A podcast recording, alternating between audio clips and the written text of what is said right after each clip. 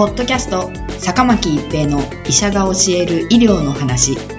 この番組は大学病院の内科医であり医学博士である坂巻が疾患や予防医療といった医療に関してお話しする番組です。それでは今回の番組をお楽しみください。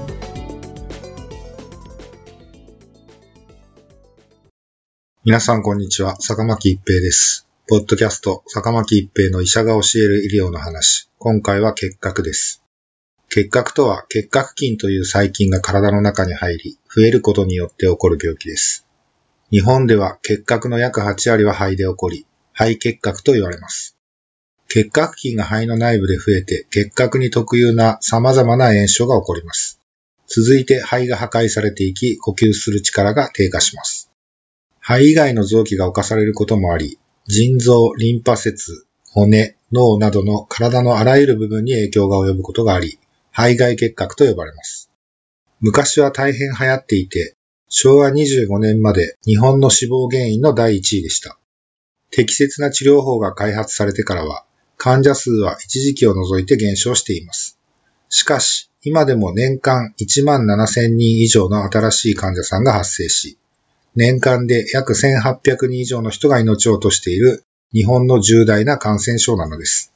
さらに世界に目を向けると HIV 陽性の方を含みますが、毎年180万人も結核で亡くなっています。初期の症状は風邪と似ていますが、咳、痰、微熱などの症状が長く続くのが特徴です。また、体重が減る、食欲がない、寝汗をかく、などの症状もあります。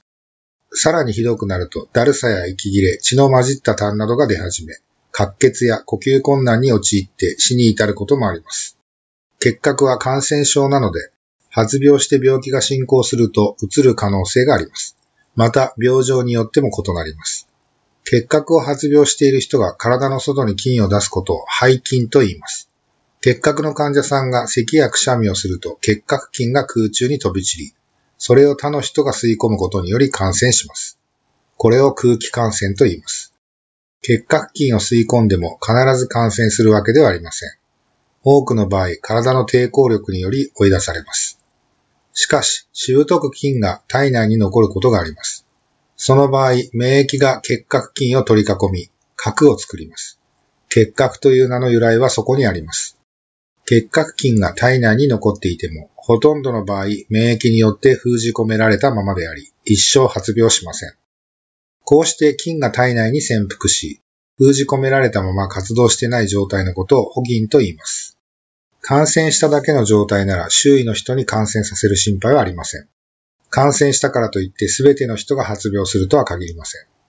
発病とは感染した後、結核菌が活動を始め、菌が増殖して体の組織を犯していくことです。症状が進むと咳や痰とともに菌が空気中に吐き出される、すなわち排菌されるようになります。ただし発病しても排菌していない場合は、他の人に感染させる心配はありません。感染した人が発病する確率は BCG 接種を受けた人で5から10%と考えられますが、若年者の集団感染事例で感染を受けた人の10から20%以上が発病した報告もあります。感染してから2年くらいのうちに発病することが多いとされており、発病者の60%くらいの方が1年以内に発病しています。しかし一方、感染後の数年から数十年後に結核を発症することもあります。なお、どういう理由で結核菌が増え始めて発病するのかはまだよくわかっていません。免疫力が弱まっているときは、結核菌が再び活動を始め、発病しやすい状態になると考えられています。抵抗力のない人、ご高齢の方、過労、栄養不良、他の病気による体力低下、ステロイドなどの免疫抑制剤の投与等は注意が必要です。感染については、ツベルクリン反応検査、インターフェロンガンマ有利試験、イグラなどにより診断できます。ツベルクリン反応検査は、ツベルクリンという液を皮内注射して48時間後に判定します。結核菌感染や BCG 接種を受けた人は皮膚が赤く反応します。痰の取れない方、胸部 X 線写真の撮影ができない方では参考にします。ただし、反応が結核感染のためか、BCG 接種のためか判断しにくい場合があります。インターフェロンガンマ有利試験、イグラは血液検査によって結核の感染を調べることができます。ツベルクリン反応検査は48時間後に皮膚反応を測定するため、再度医療機関を訪れる必要がありますが、イグラなら血液を取って試験管内で検査できます。BCG ワクチンの影響を受けないため、ツベルクリン反応検査に代わって行われることが多くなっています。結核を発病したかどうかは X 線を使った画像診断や細菌検査で診断します。肺結核の発病については、胸部 X 線撮影を行い、疑わしい影がある場合は CT スキャンなどの精密検査を行います。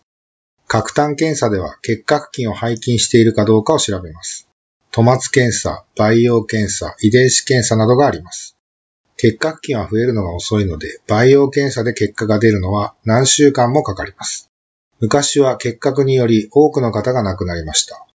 今は抗結核薬等により治る可能性が高くなりました。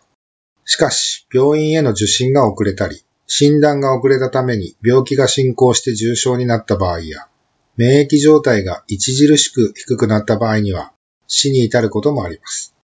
治療途中で薬を飲むのをやめてしまったり、指示された通りに薬を飲まなかったりすると、結核菌が薬に対して耐性を持ってしまい、薬の効かない結核菌、耐性菌になってしまう可能性があります。結核と診断された場合は、医師の指示を守って治療終了まできちんと薬を飲み続けることが重要です。ポッドキャスト、坂巻一平の医者が教える医療の話。今回は結核でした。ありがとうございました。ポッドキャスト、坂巻一平の医者が教える医療の話。今回の番組はいかがでしたか？次回の番組もお楽しみに。